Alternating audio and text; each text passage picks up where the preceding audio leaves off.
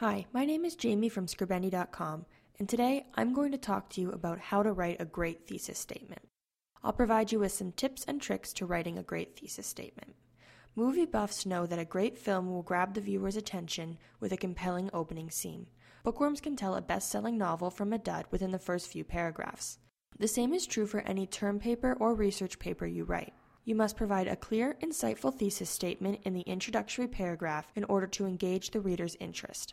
That sounds easy enough, but when you're starting on a topic that asks you to evaluate Thomas Carew's depiction of John Donne as the monarch of wit, or compare and contrast two political historians' views of the U.S. Constitution, crafting a complete yet pointed response can feel daunting.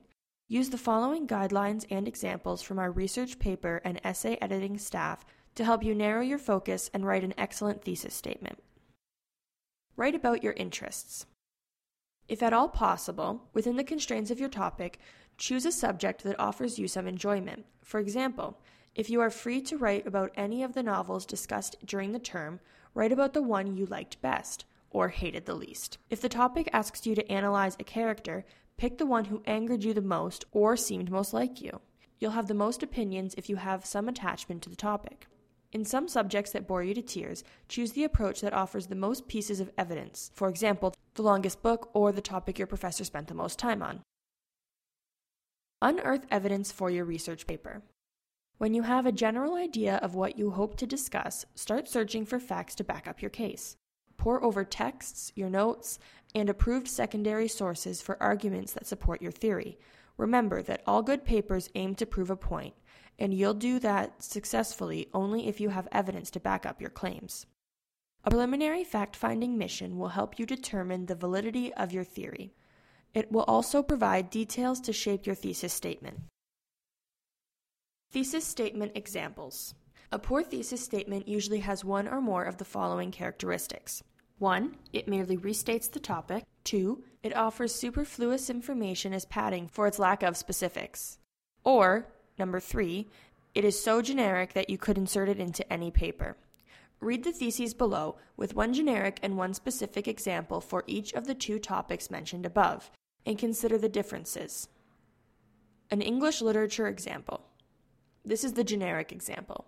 Thomas Carew, a contemporary of the poet John Donne, said that Donne was the king of wit, and that means he used his humor and intelligence to show his opinion of things in his time. Now, the specific example Thomas Carew's depiction of John Donne as the universal monarch of wit declares the supremacy of the poet's humor and intelligence in relation to contemporary circles. However, such a depiction fails to consider Donne's shortcomings and his conversational approach to writing. A social science example. This is the generic example. John Roche and Charles Beard had different views of the U.S. Constitution because they had different backgrounds. Now, the specific example. The polar backgrounds of John Roche and Charles Beard serve to form their quite distinct views of the U.S. Constitution.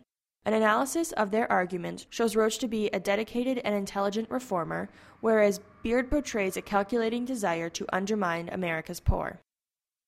Thesis statements require editing too. After completing your paper, reread your thesis. Is it still a comprehensive roadmap of your ideas? Did you develop a new line of thinking that does not appear in your thesis statement? Good writers often find themselves exploring new avenues of thought along the way.